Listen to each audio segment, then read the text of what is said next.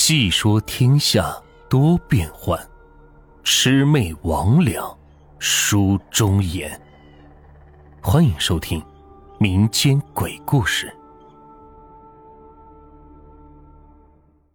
今天的故事名字叫《红花轿》。我们那儿一直有一个传说，如果半夜走路看到红花轿，那是阎王爷娶媳妇儿了。得赶紧逃，可是这逃也是没有用的，他会找到你家里去。阎王爷看中的人，你跑得了吗？小的时候，我们听这个故事，以为就是传说，直到我家邻居的一个婶子失了踪，有人说她就是遇到了红花轿，被阎王爷抓走了。大人都说这个事情是假的。但是我母亲告诉我，她真的就遇到过红花轿。我母亲遇到红花轿的时候是在十五岁，她夜里要去镇上赶集，走到半路就看到了一顶红花轿，静静的放在路中间。那个时候还是九十年代初，交通不方便，在农村你想要买到好东西，就得赶早集，要是你起晚了，甚至都有可能买不到。当然，卖东西更是这样。这赶早集要起多早呢？这取决于你的路程，但一般来说，走上一两个小时都是属于正常的。毕竟在我们那种地方，那个年代并不是所有人都有自行车的。我母亲住的那个村庄更是偏僻，她步行走到市集，最起码要两三个小时。所以那天半夜就被我外婆早早的叫起来，用背篓背上了两只鸡到市场去卖。因为当时家里穷，那个时候我母亲已经不上学了。她之所以要去卖鸡，是要给我舅舅生活费。我姥姥不让我舅舅去，因为他白天是要去学习，得多休息。我母亲揉着惺忪的睡眼，从床上爬了起来，简单的洗了一把脸。就背着鸡出发了。那个时候已经入秋，天气变得清冷。虽然凌晨没有什么风，但是我母亲穿的是夏天的薄衣，所以依旧觉得是冻人。但是这事也没有办法的事。那个时候所有人都缺少衣食，抱怨也解决不了问题。更何况一家人要紧着舅舅读书，所以在经济上。就更加拮据了。好在那天是比较清亮，高高的月亮是挂在树梢，照的田野是明晃晃的。也可能起的是太早了，也可能是别的原因。平时出村的路怎么着也都会有一两个伴，可是那天就独独只有我母亲一个人。虽说只有自个儿，但是我母亲是不怕的。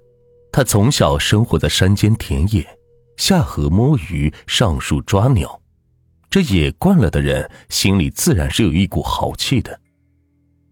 豪气归豪气，可是，一条路走了久了，一个人都没有，内心难免会有些不适。而且两边的田地里又种的都是玉米和高粱，一眼看不清里边不说，偶尔来一阵风，那无边的青纱帐里。还会发出各种奇怪的声音。一开始还能说服说服自己，可是久了，连自己都不相信了。听着野鸡咕咕的叫声，感觉就像是木腿老太太在走路。木腿老太太也是我们那边的传说，说的是有一个老太太没有腿，装了假肢，是两个木棍，走在路上是嘟嘟的响。这长大了才知道是吓人的，小时候确实是被吓得不轻。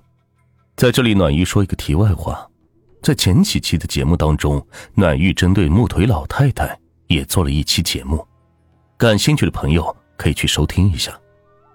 此时还有什么东西在青纱帐里跑？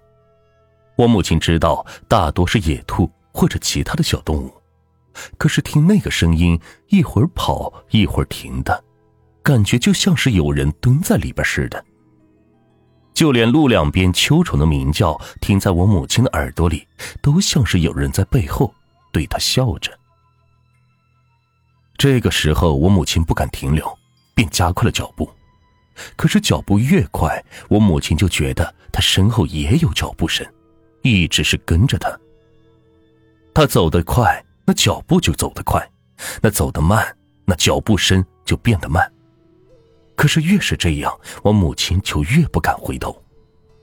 她只能是在心里祈祷，然后又添加了很多胡思乱想的东西。就在这个时候，她脑海中也不知道怎么回事，想起了红花轿的传说。这红花轿只出现在夜里，特别是一个女人独自走夜路的时候。我母亲是越想越害怕。这越想就越害怕，就在这个时候，他前面忽然窜过去一个东西，这一下可把我母亲吓坏了，直接一个跟头是翻倒在地。等他爬起来，才发现路边坐着一只黑猫，那黑猫嘴里是叼着一只老鼠。原来是黑猫抓老鼠呀！我母亲是虚惊一场。等到我母亲爬起来之后。把掉出背篓的两只鸡抓了回来，借着这个机会，我母亲回头看了一眼。她身后的路上是空荡荡的，除了清冷的月光，什么都没有。我母亲是吁了一口气，心说：“这完全是自己吓唬自己吗？”可是，当我母亲背好背篓，正准备出发的时候，却发现她前面的十字路口那里。停了一座花轿。这座花轿什么时候出现的？我母亲根本就没注意。本来我母亲已经经历了野猫那一场，已经不怎么害怕了。可是这红花轿一出现，马上是又紧张了起来。根据我母亲说，当时的时间是凌晨三四点钟，虽然有月亮，但是身在野外，四周除了玉米就是高粱，而且周围一个人都没有。所以我母亲看到出现的红花轿，实在是吓得够呛。她亲口对我说：“当时她的腿都软了，想跑，可是怎么都是挪动不了步子。”荒野之中，我母亲待了好久，终于是清醒过来，扭头向后边跑去。那简直是没命的跑啊，什么都不顾了，耳边就听呼呼的风声，连身后的背篓都感觉不到。我母亲也不知道跑了多久，反正累的是不行的时候，这才停下来。这再跑也跑不动了，腿都抬不起来了。秋天的凌晨还是有些动人的，可是这一通跑下来，我母亲身上是大汗淋漓。我母亲扶着膝盖蹲在地上，大口大口的喘着气儿。这喘了好久，她回头看了看，才发现那红花轿是没了踪影。